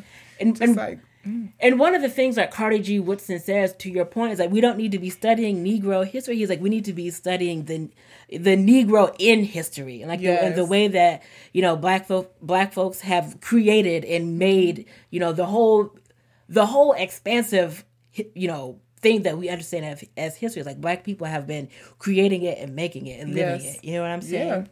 yeah, Um, and I just, I, I feel like such an old person because I harp on this so much. And because another thing that um, Carter G. Woodson says, and this is to where I think Ernest, um, in his piece, like Black History Month should be canceled. He was basically getting at the fact that it's been co-opted. But one of the things that Carter G. Woodson said is like, and this was I think it was like in the 40s or the 50s where people had been celebrating it for like mm-hmm. you know 20 or 30 years at that point. He's like we also have to watch out for to use his language intellectual charlatans. Because one of the things that I think that ends up happening is that you know that's kind of the time where it's like all right I'm going to go and do my you know, I'm gonna go do my hustles, like ML, you know, the MLK speeches, and you know, I'm gonna mm-hmm. be the person to, you know, I'm not doing any other kind of real sustained study mm-hmm. at at any other time in the work and at any other time in the year. But you know, this is the right. time when you know, or like I don't give a fuck about black people for the rest of the year, but Right. I'm gonna do something in February, right? So I can get they coin exactly. or whatever. And one of the things that Carter G. Woodson says is like, don't be bringing in people who where the students know more than them. Wow. right? And so he's Mm. like bringing people who are taking this seriously, and he didn't he didn't just mean white folks, but he also meant black folks. Of course, yeah. And so I just something I see, and like you know, again, I say it every time I talk about why we do this segment is that like Mariame Kaba, uh, prison culture on uh, at prison culture on Twitter, just said something. She just tweeted something the other day where it was like, you know, social media. She's like, things are instantaneous. She's like, but just because you know something is happening on social media and it's happening happening instantly, she's like, we also it's okay for us to take time to like marinate and digest and think about something. And I think that not to sound like an old person, and I think there's other reasons for it, but I just think that you know this is kind of why I hate hot takes. yeah. You know, because it's I like, think. Oh, go ahead. no, go ahead.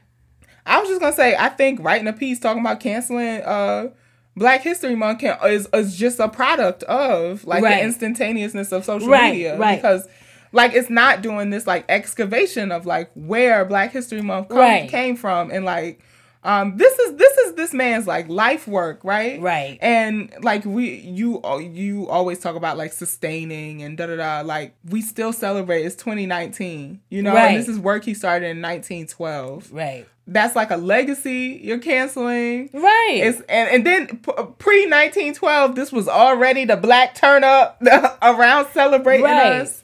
Yeah, it's just generations of black folks' work. exactly. Yeah, And um, I just cancel it because people co-opted that. right. shit. That's Yeah. even more reason for us to revive it. Yeah. Right. We don't throw things away. Um, and just like I just mentioned her, but some uh, somebody else, uh, Mariame Kaba, she does because I think that you know education looks like a number of ways, and so she does a lot of really good zines, and so she just put out a Ooh, zine. I love zines. It's- I'm gonna put it. It's like a digital zine. I'm gonna put a link to it because you know we're talking about Black History Month. Um, so she put out this really good zine about this group called Sojourners for Truth and Justice, and it was a group of Black women in the 1950s, a group of radical, basically leftist, communist uh, women that were doing a lot of like organizing and really radical work in the 50s. And so she just put that zine up, and we know where the radical leftists are, there are lesbians. So And so, um, and she also has done this other thing where she's put together a book. It's- basically like a mapping of Black women's history in Chicago. And so she's done these like walking tours around Chicago, just laying out the really amazing historical work um, that Black women have done in that city. So it's like things like that are how the small, or not even again. I mentioned her earlier, Alexis Pauline Gumbs. It's like. That's the the black feminist bookmobile. That's Yeah, the um, yeah. the mobile homecoming. Right, like people really doing that work to keep you know black folks um, black women's black queer folks like history alive. And so it's like the fact that people are and that's and those are just two um, women. We could name scores it's like the fact that people are doing that work means to me that we don't again we don't toss the history. We revive Right, it we revive it and try to get back you know to the roots. Thank you, Nikita.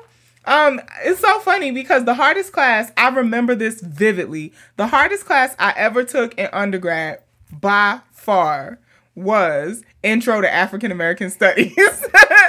I was, mind y'all, I was a physics major for three years in undergrad. oh right and the hardest class I ever took was Intro to African American studies. that is Studies. so funny Um, and uh, I think for a lot of reasons. One, because it was, I, I was so upset. I was a junior, and it was like the first time I had heard so much about like any of these people. You know, like yeah, learned a lot about like the history of like black women and like radical traditions of black Yeah. folk. First time I learned about like like slave re- rebellions and like uprisings and shit, and like the Combahee River raid.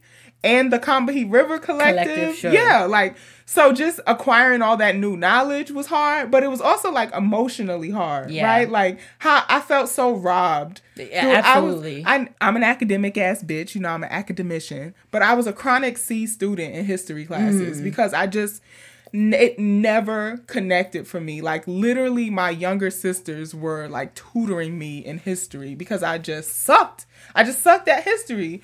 But what I realized in that class is like I didn't suck at history. I just didn't see myself in history. Right, exactly. And so this speaks to Carter G. Woodson's like like life work is that all throughout the year from K through 12, I was being taught um white supremacy. You know, it's just like, oh, here's this amazing white dude who did some shit. And then in February, you can either pick to do um, a report on Martin Luther King or Rosa Parks. You Or know, it was, remember it was always the, the inventors Oh yeah, like oh, uh, black black people created stuff, which Yeah. which also feels like this. That feels it feels very like, narrow yeah, and like you still using black people for their usefulness. Yeah. like thanks to a black person, we have the air conditioner. You know, like Right. like just learning deeper about Black history, deeper deeper. Um, so no, we ain't we ain't canceling Black History Month. No. So thank you, Nikita. You just like threw me back into like a little flashback to that class. I oh I got a B, y'all. oh shit that the ancestors will do it girl yeah.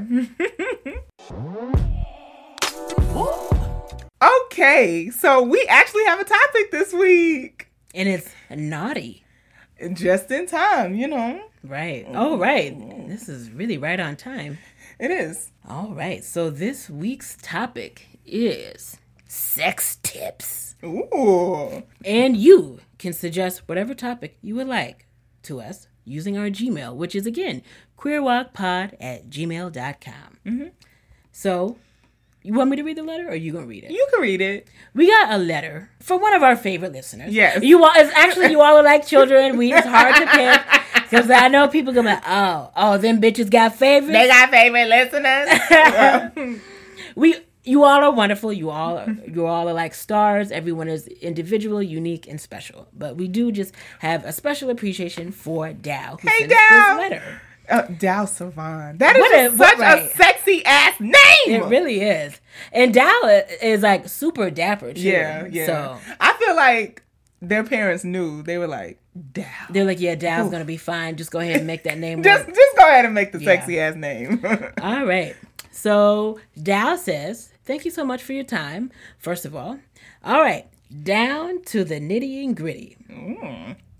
So Dow's got three questions. One, how do I make sure I breathe while going down on someone? Important question. the second one, what are some Should we take them one at a time? Okay, that's a good idea. Okay. How do you make sure you breathe while going down on somebody, Nikita? Oh, I don't know. You tell me. Um, you're more practiced and versed in this than I am. Oh am. my god, we really that's not even true. I have I haven't um gone down on anybody in two years. So okay. Well, I, I don't even know if, if my lesbian card is still active. It might be expired.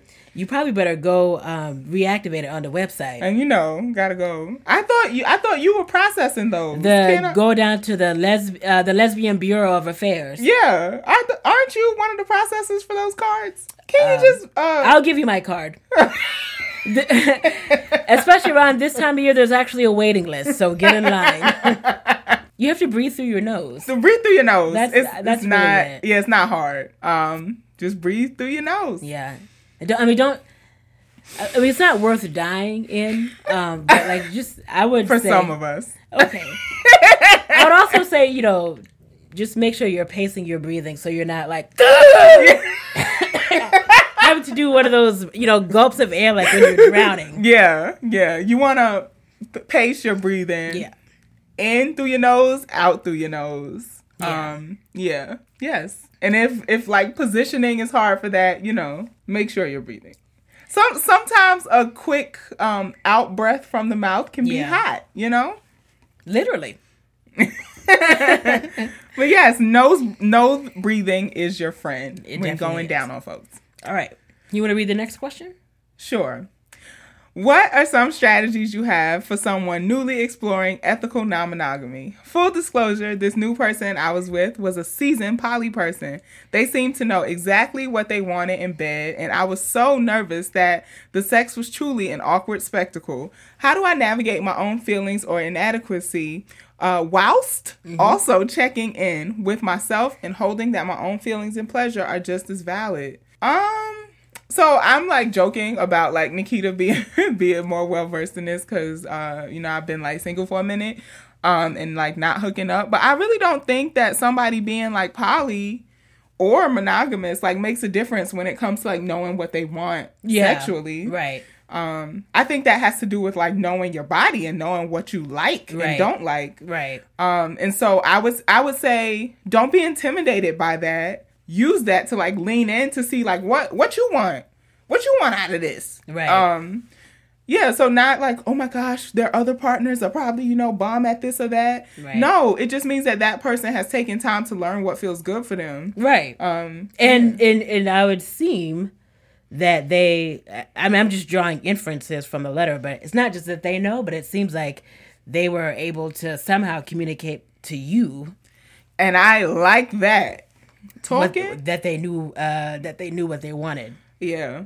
I mean, this your business, Dal, but I want like a play by play of how they did that. Cause I think that's a whole thing within itself. I feel like I talked about this during like a mental moment of how to talk to your partner about like, Oh, right. Yeah, because um the wildness, Tiff and Amanda uh did an episode on this too. It's like it's so hard for people to communicate with their partner Right. what they need in order to, you know, reach the peak uh of a sexual experience. The climax, if you will. You know. Um, the only other question I would have for you is you say, How do I navigate my own feelings of inadequacy? Is there something I want to know if this is, I mean, actually, this is not, actually, it's none of my business, but I think it's a question for you to ask yourself is like, is that like an internal thing?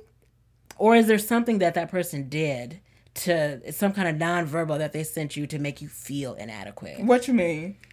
Cause it like was someone like did could they tell that their partner wasn't into it, or is this like an inadequacy that they have regardless of sexual partner? Okay, I get that, but I think I think if somebody is sending you a nonverbal that like what you're doing isn't pleasurable or something, like I don't um I, I don't think inadequacy is the only place you can go to for that like Okay. it's just it's just more information for you like okay maybe you don't like that let, let me Yeah. try this you know like i would say try to find another space other than inadequacy right, right, because right. inadequacy is so like That's what I'm saying. What, Why do it's like that's a? It seems like a very deliberate word. So I'm trying to Right. figure out where they. right Um, Well, one thing I was thinking about because of your first question is like, do you have these grand ideas about like what queer sex is supposed to be? I think everybody Think- does. Yeah, I mean, like it's supposed to be, you know, back blowing, Swinging off the chandelier. Shane from somebody the L on word. somebody on Mars can hear the cries of You know. ecstasy.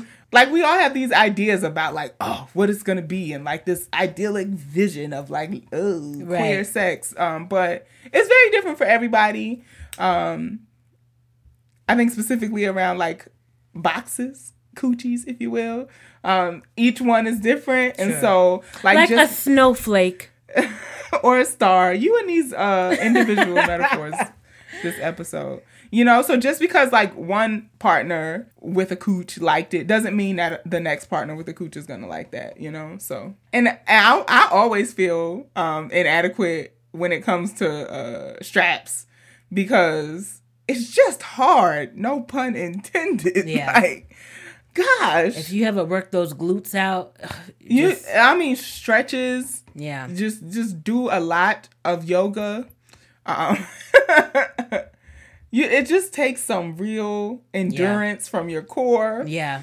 I feel like you got to do like some squats or lunges. Like You- mountain climbers. You have to prepare. You really do I feel like we talk about this often on the show. because it is just a really Yeah.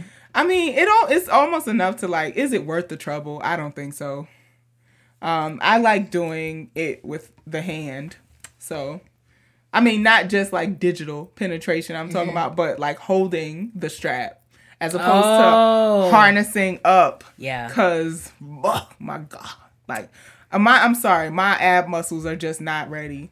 You be doing all that It just ain't. I, you know, I'm out of practice. I feel like you're gonna have to Lori. Uh, what's her name? Lori Gibson yourself. The boom cack, the Yeah. boom boom cack. Five, six, seven, eight. Oh, and thrust, and thrust, and thrust. you gotta get your stroke game popping. All right. Last question from Last Dow. question. you want to read it? Yes. Any and all tips you care to share on making sure that my partners or partner not only have an amazing time in bed or woodsy clearing with me, but also feel safe, sexy, and free to communicate would be great. I did not get that woodsy clearing until way after. You Yeah. meant like you can have sex. in a bed or in a Ah. woodsy clearing. Okay, gotcha, gotcha. I was really slow on that Yeah. one. Damn, it has been a long time. Okay, uh, you got any uh, tips, Nikita, for making your partner feel safe, sexy, and have a good time? I feel like you just have to ask in the throw. There's like I feel like there's like sexy ways to ask in the moment if someone's having a good time. You like that? Yeah. Mm-hmm. Mm-hmm. Yes, yes to that question. Not I like. All right, this is off the rails here. No, it's not. It's completely on the rails. That's how you can ask. You like Yeah. that? Or um I I just I'm really big on talking during um sex. So like, does this feel good? Mm-hmm. I'm about to do this. Can I touch? You know, all of that, and it's part of, as Nikita would call it, full body consent too. Exactly. Um, you know, like, like you may have consent to do one thing. yeah, You still have to, you know, get consent to do another. Yeah, but like the talking can, I mean, definitely be a turn on and sexy and all those things. Um, but it also like helps your partner feel like safe, um, and sexy. Like if you like, you know, want to slap that ass or that little cute little ass of yours or something, you know, like, oh, okay. Yeah.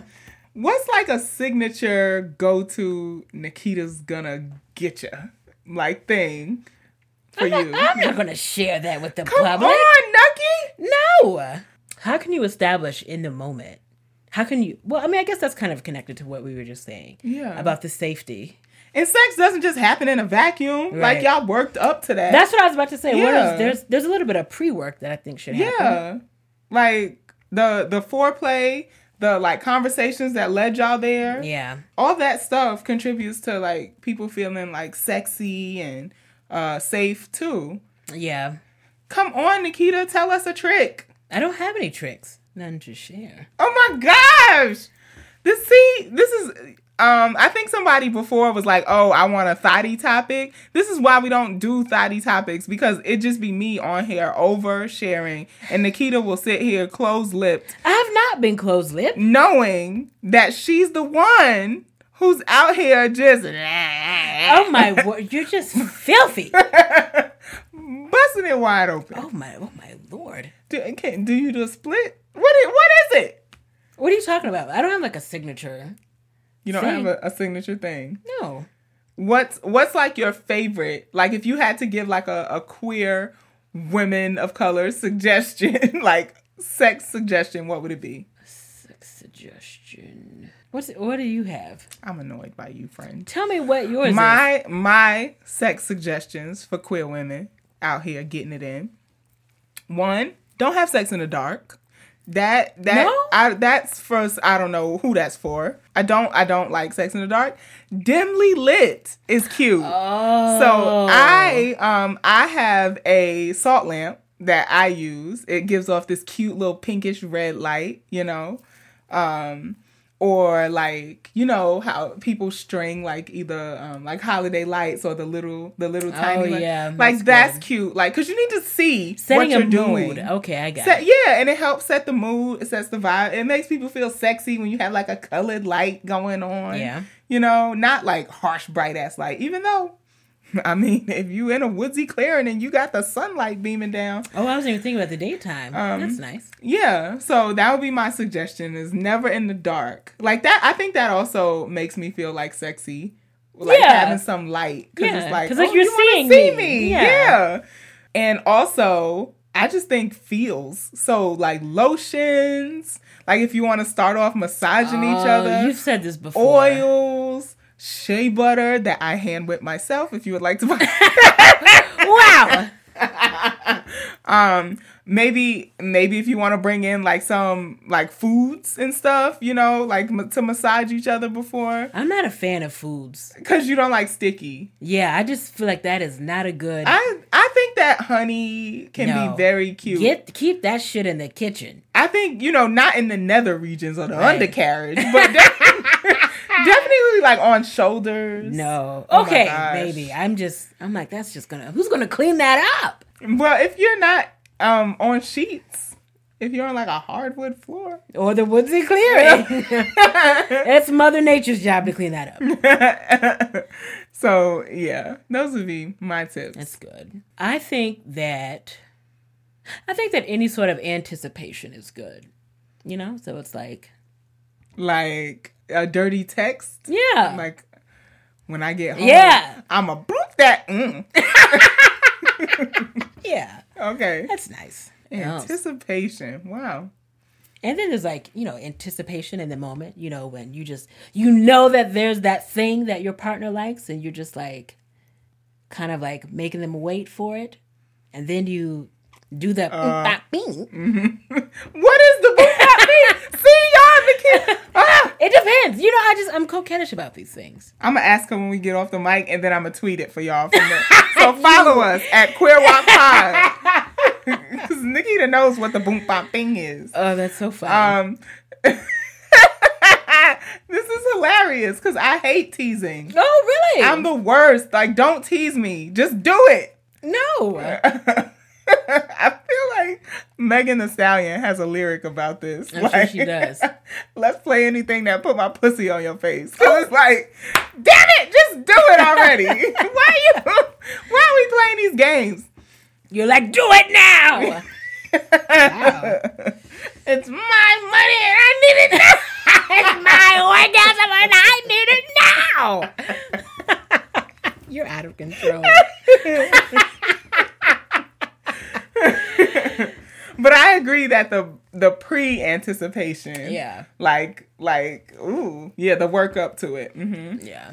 I feel like, and we won't share it, but I would like a follow up Oh my gosh, from Dow. No? the application of these tips. Yeah. Oh my gosh. And Dow would be like, that actually, hopefully, we don't end up getting um two one stars. And Dad would be like, I've tried that shit. it didn't work. Thanks for nothing. Yeah. Um, yeah, no, but uh, I w- I would say you know to speak to those like insecurities around Yeah. like going down and doing all that stuff. Like I've definitely been there. I feel like every time I have a new partner, I'm always worried about like, oh my gosh, what if they think like my head is trash or um, stuff like that. But I think it comes from like these expectations or Yeah. like these images that even sometimes we unknowingly have about like what queer uh, sex should look like. So try to let those fall aside and just have fun in the moment and breathe through your nose. Breathe through your nose, right? Have you ever told a partner about your um about like insecurities you've had around sex? Have you ever like explicitly talked about that with a partner? Mm, around strapping, yeah. Oh, you have? Yeah, like I don't like strapping up because um, I don't think I'm good at it. Mm-hmm. But I will hold it and give you this work. Okay. But did, how did that conversation like did that conversation feel okay? Yeah, it felt good. Okay. Cuz I feel like that would feel fine for me, but I guess I'm just wondering. I wonder would like some people be like turned off by that. You know what I mean? Like some partners would be like, "Why are you telling me about Yeah. your insecurity?" Yeah. I well, my my thought is if I can't talk to you around like my insecurities, we don't need then to we be- don't need to be yeah. fucking. Like even if we're just even if we're not in a relationship or anything, we're just like physical partners. Yeah. Like if I can't tell you like, hey, this is something that I've kind of been nervous about, but I really want to try it with you. Yeah. Like why why are we Touche. why are we smashing? Touche. All right. Well, thanks, Dow, for um, making us talk dirty and giving us a topic. Um, even though Nikita is very tight-lipped Oh. around these kind of oh topics. oh my gosh. You know, I feel like I could I could go on, but I won't put my friend through that. So.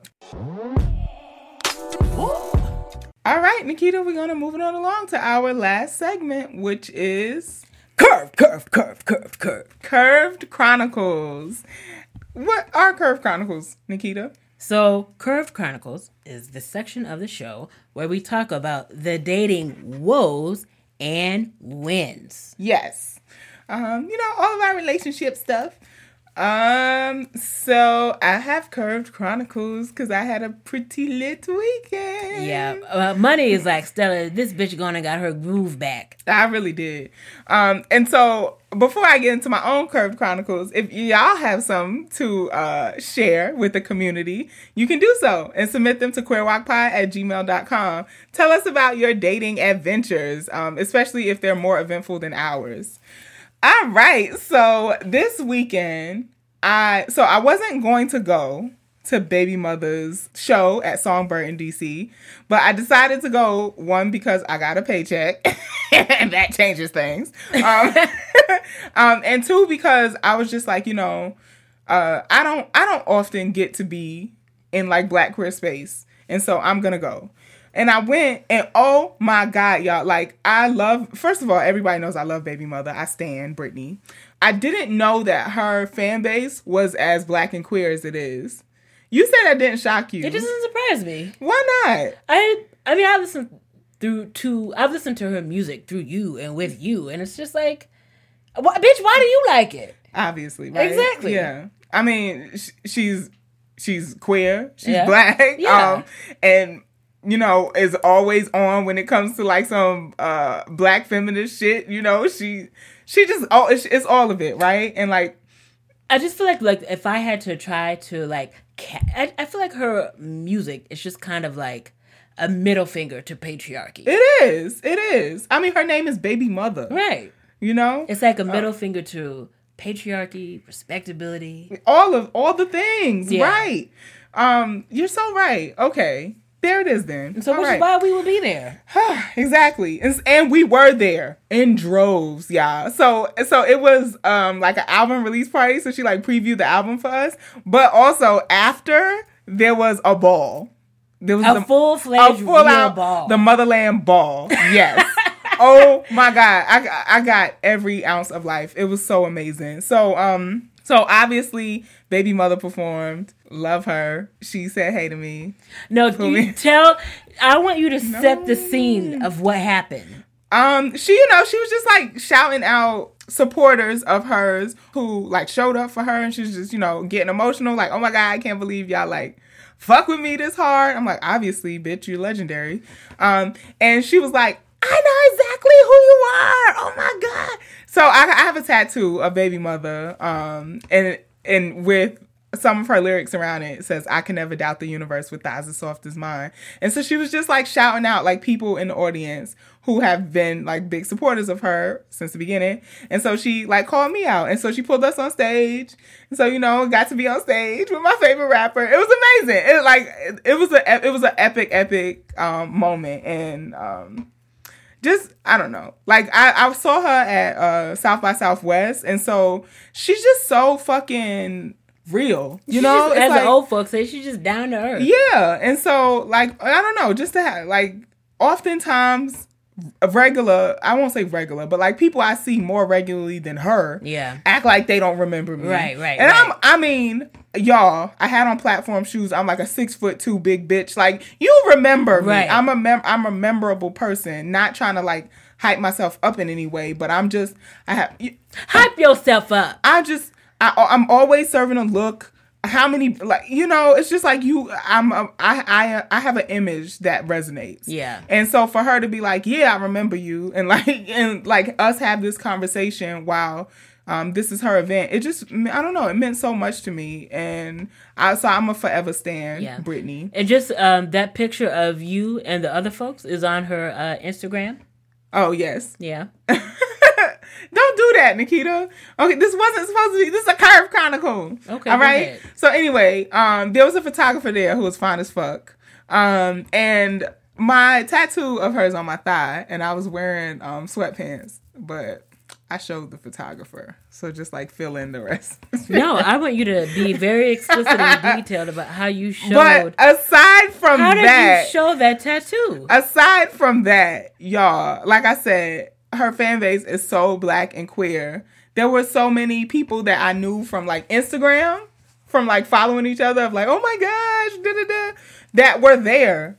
And I don't know, it was just like epic to me. Like, you got this many. I, I I always think about this when I think about like us being in community is like those of us who are in these like corners of the world who feel all alone or like too fly and fabulous for wherever we are.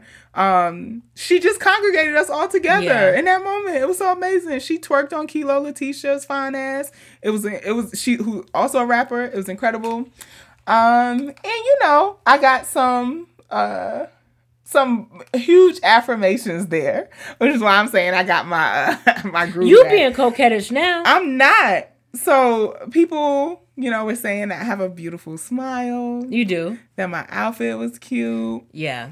I was so annoyed. So first of all, I'm I'm I know that you were on the fence about going, but you just had such a marvelous time that I'm really glad I, that you I went. really did. It was worth every minute of the 12 hours of driving. And you know, people say this term all the time, and I don't mean it in the black queer colloquial way, but I feel like I literally gagged when I saw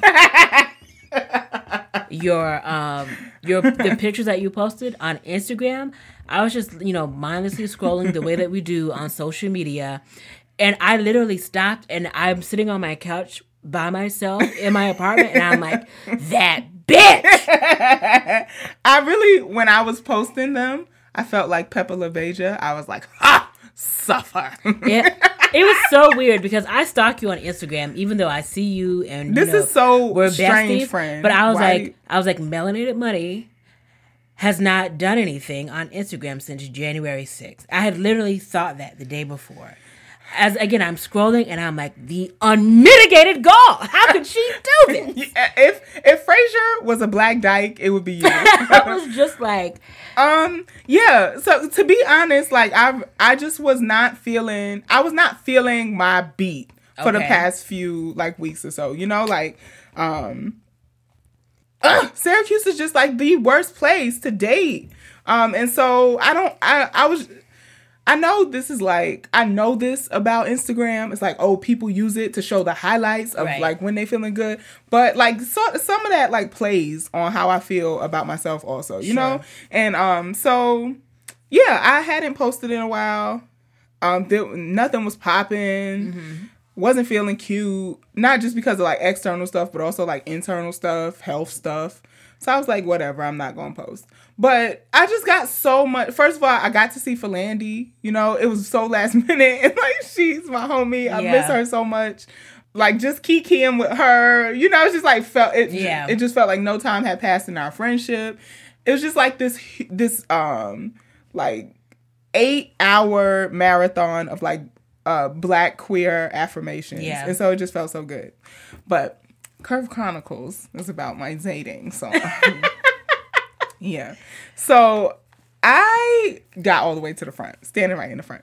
And I was standing next to the cutest. Oh God, they were so cute. Like this whole group of friends, they were just so fine, all of them, right? And so one of them, a very fine one, they were all fine, but like, you know, turns around, my type, I should say, like, you know, my, Oh, you know, cookie cutter type. Okay. Sid esque, if you will. Sure. Turns around and is like, uh, I, I'm just loving your energy. I'm like, oh my God, thank you so much. They were like, yeah, you know, your outfit is cute. And I was like, oh, thank you. So we like talking for a little while and they're like, wow, your smile is like even more beautiful. So I was just, you know, feeling it. So, you know, I got the Instagram, which apparently is like our, our, Is that the number? Thing. Yeah.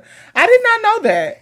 I was, you know, I'm thinking like a number is a number, but no, when you ask for somebody's like IG, that's like the thing. oh, Um, wow! I did not know that. Yeah. I'm old. I also saw my Instagram crush there.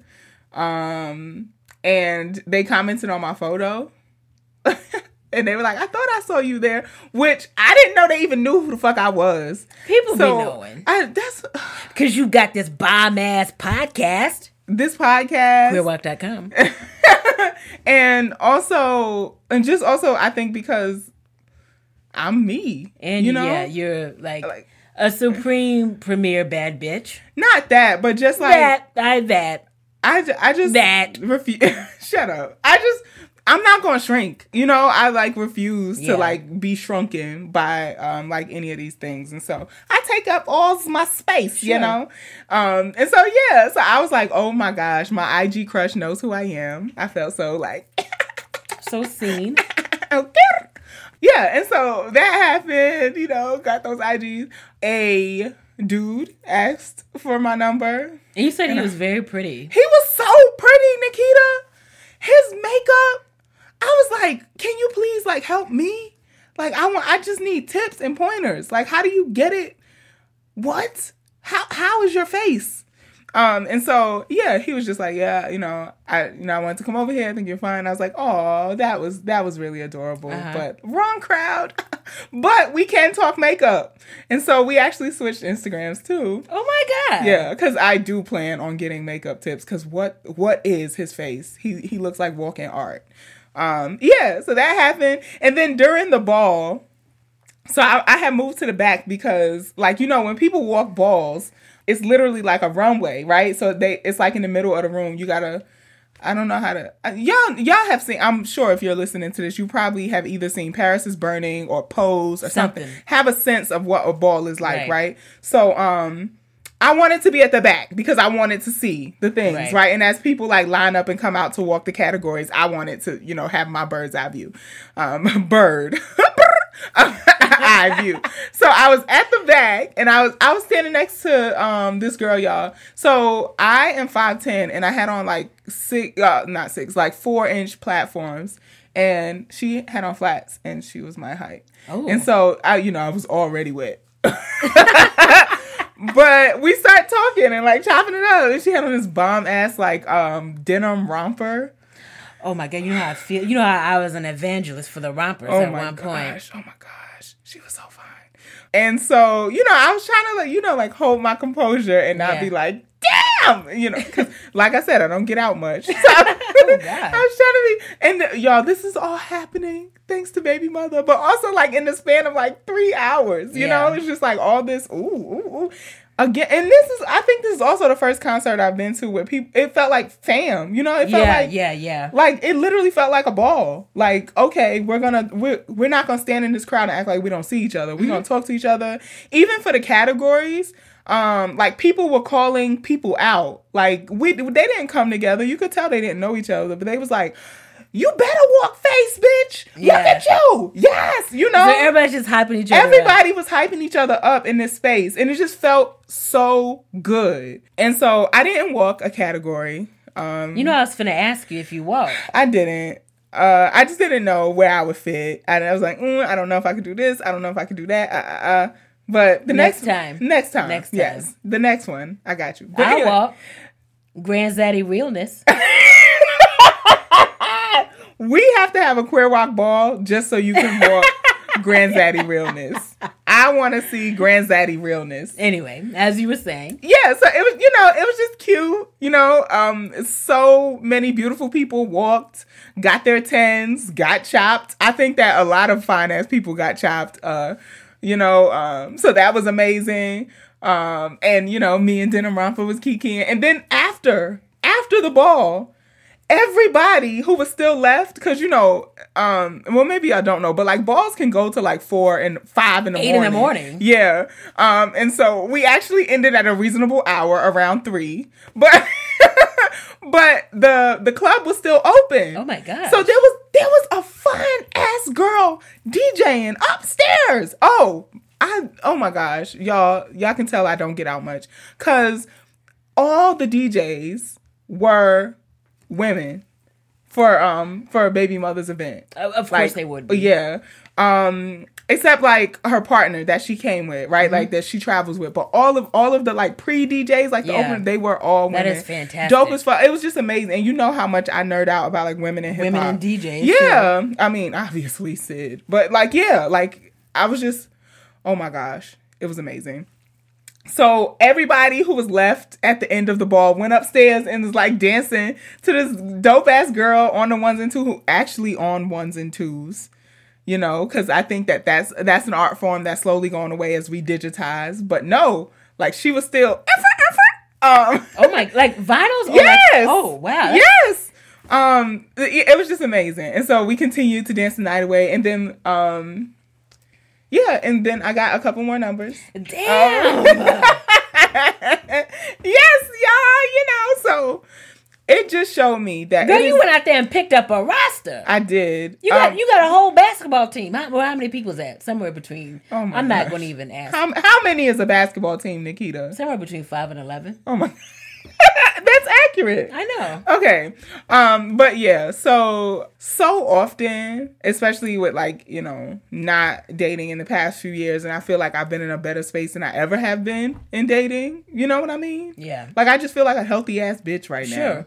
now um sometimes i get kind of like discouraged here because i'm like what the fuck like if i'm at my optimum health and like no one is attracted to me like what what does it take what does that mean about Yeah. like my relationships attraction dating Sure. love all that shit right i just spiral i'm a virgo i can't help it and it's um so I, I mean just the fact that you just had a wonderful you know experience from top to bottom but I feel like I tell you this all the time, but it's just one thing to experience it. Like I'm always like, it is where we live. Like we live in a dry ass, raggedy, stuck in you know some pastime sort of place.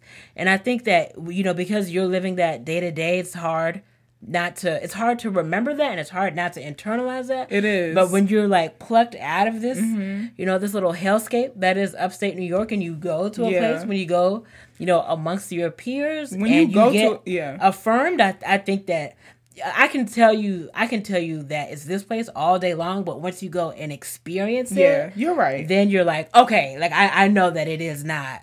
It, it affirms that it's not me, and Yeah. Mm-hmm. I I think I know that on a day to day basis. But it's very easy for those like thoughts to creep back in. Yeah, you're right because um I think you know, I just think about the brigade and I think about like you and I don't know, like all of my friends always tell me like, "Oh, you're a great person, money." Like da da da da da. uh, uh, yeah. But that's how that's how it starts to sound after a while because you're right. Like I'm in it so much. It's like like, "Oh yeah, my Yeah. friends think I'm great, but like like love is still elusive, you know?" And so it does feel good to be looked at and people and somebody's like, mm, you know, like interested in that way, Right. Um, because it, it just does remind me like it is the place, Right. And so I I I wanted to share this Curve Chronicle one because it's like, whew, I finally got one, but also to I feel like um a lot of times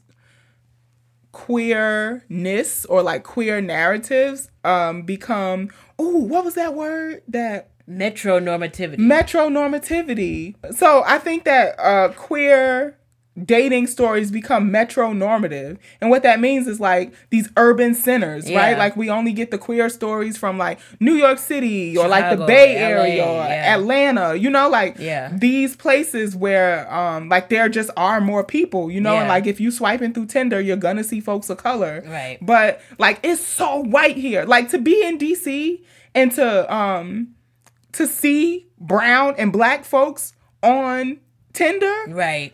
everybody was laughing at me they must have thought i was all kinds of country because i was just like what it was four black women in a row on tinder That that, just not- doesn't happen yeah. in syracuse Like I've sat with money, and like it's. I thought she was exaggerating, but it does not. That does not happen. It is north of the wall in Winterfell. And you know what that is? White. so, um, yeah, so that felt good too. And it also, you know, made me think about like all the queer folks who don't live in like um metropolitan Yeah, areas. yeah. And that's my curve kind of cool. Damn. I'm gonna be uh more successfully sliding in DMs.